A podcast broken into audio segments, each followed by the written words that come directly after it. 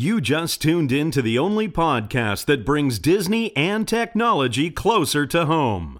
Welcome to the Dizcast with your host, Mark Silverman.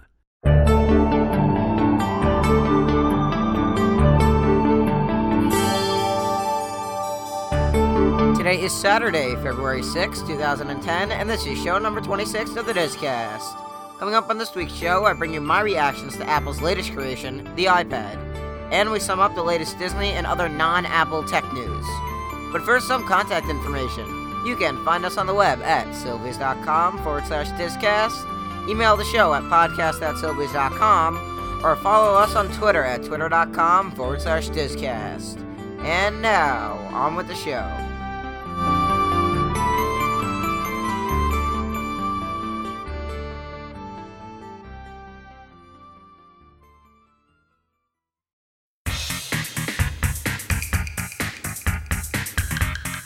As announced last week on the show, we are still looking for people to help out for a new segment on the show called Their View of the World.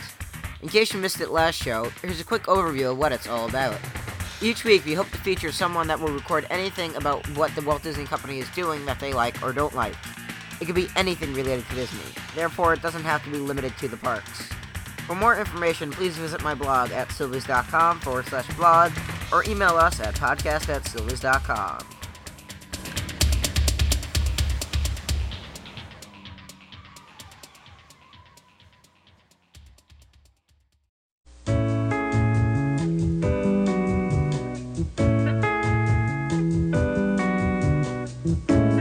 last week's show, we featured my predictions of what I thought was going to come from Apple's conference that Wednesday.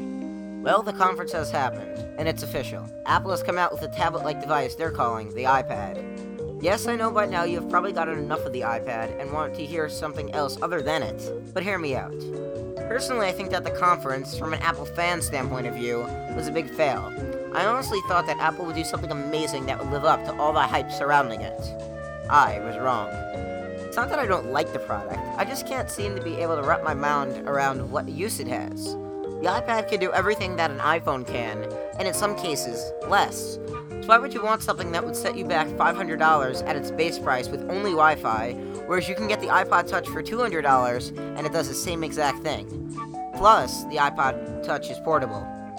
Sure, the iPad has a few things going for it, like the ability to run almost any iPhone application out of the Apple's App Store, or the fact that it's going to be one of the best ebook readers on the market today when it launches with iBooks, but overall, it just seems like Apple decided to produce something that is a souped up iPhone. Would I like to see some of the things from an iPad come to the iPhone, like the ability to change the home screen background, or the fact that it's running a modified version of iPhone operating system 3.2? Yeah, I think that those things would be great. Am I going to buy one when it comes out in late March? No, but would I like to get my hands on one just to play with? Hell yeah. Overall, Apple has released something that the world already has. But I do feel I can give Apple credit for creating one of the longest rumors surrounding any product to date. But guess what I already own? The iPad Nano, aka the iPhone.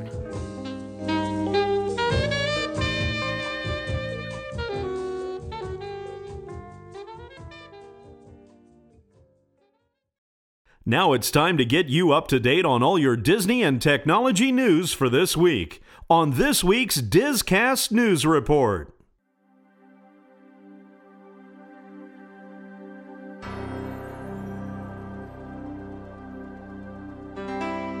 Let's start off this week's news with the world of Disney. First up this week, Walt Disney Studios has confirmed that there will be an Enchanted sequel that will follow Disney's success with the live action fairy tale in 2007. The film will be written by Jessica Nielsen and be directed by Anne Fisher, who has also directed The Proposal and 27 Dresses. Barry Josephson and Barry Sonnenfeld will produce once again. In the downtown Disney marketplace at Walt Disney World, McDonald's will be closing its doors on April 30th. To replace McDonald's will be Pollo Campero, a restaurant that specializes in Latin chicken. With this closing, the only McDonald's left on Disney World grounds is near the All Star Resort. Another Disney cast member has been injured while on the job over at Hollywood Studios at the Lights Motor Action Extreme Stunt Show. The performer is okay, but the injury did require a trip to the hospital for treatment, which did cause news coverage in Florida. And finally, the final season of Lost has started on ABC this past Tuesday. I personally don't watch the show, but I know that there are tons of Lost fans out there that are sad to see the show go after six seasons. That's it for your Disney news for this week. Now on to your promised non Apple tech news.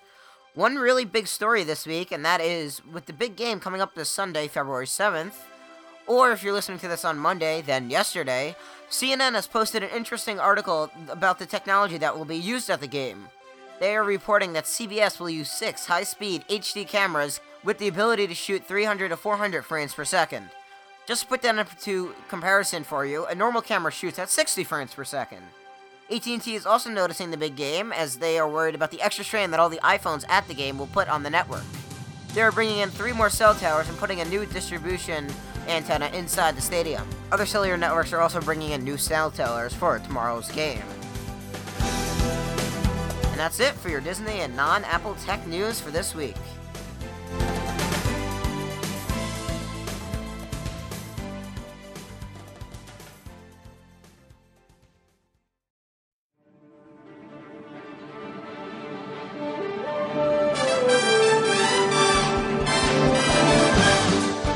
That's going to do it for this week's show.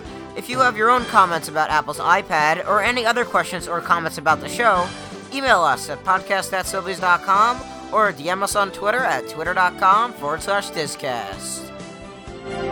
From all of us here at the Dizcast, thanks for joining us this week. Be sure to join us again. And until then, have a magical week.